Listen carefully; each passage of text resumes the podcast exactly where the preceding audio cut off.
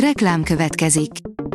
Ezt a műsort a Vodafone Podcast Pioneers sokszínű tartalmakat népszerűsítő programja támogatta, mely segít abban, hogy hosszabb távon és fenntarthatóan működjünk, és minél több emberhez érjenek el azon értékek, amikben hiszünk.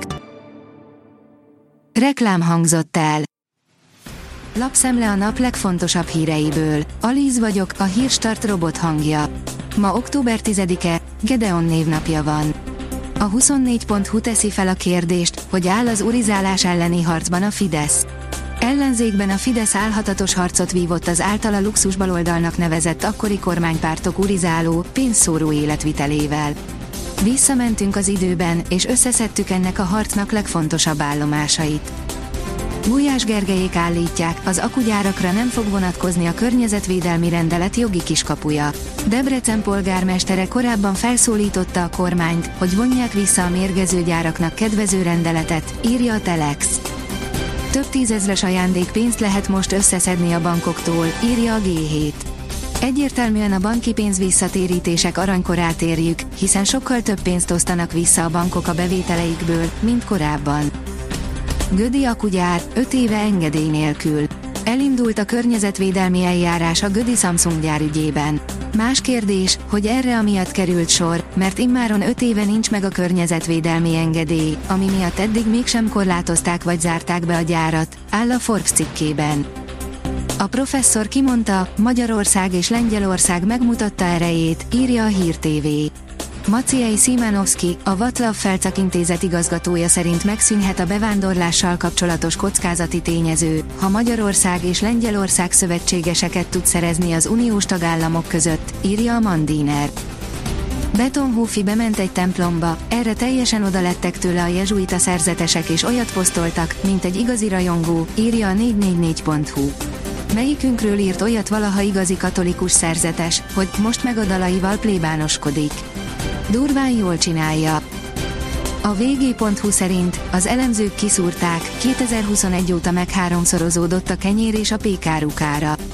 Ha a pékségekig eljutna a búza árcsökkenése, 1 ponttal alacsonyabb lenne az infláció.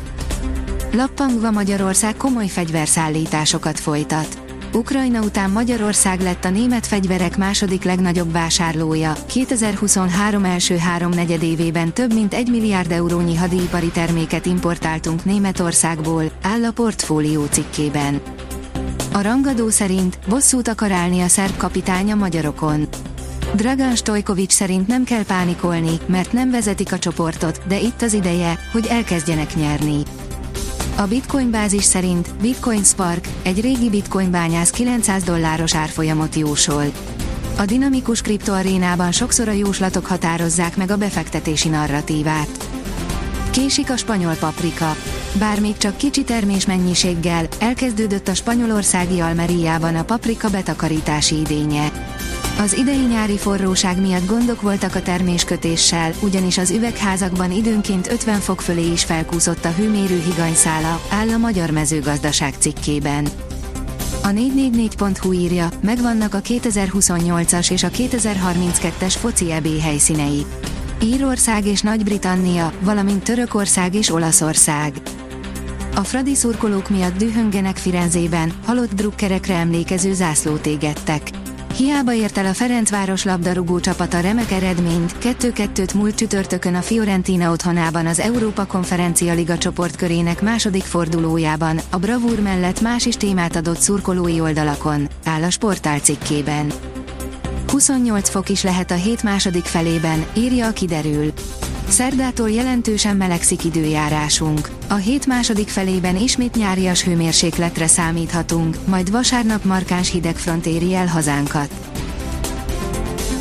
A Hírstart friss lapszemléjét hallotta. Ha még több hírt szeretne hallani, kérjük, látogassa meg a podcast.hírstart.hu oldalunkat, vagy keressen minket a Spotify csatornánkon, ahol kérjük, értékelje csatornánkat 5 csillagra. Az elhangzott hírek teljes terjedelemben elérhetőek weboldalunkon is. Köszönjük, hogy minket hallgatott!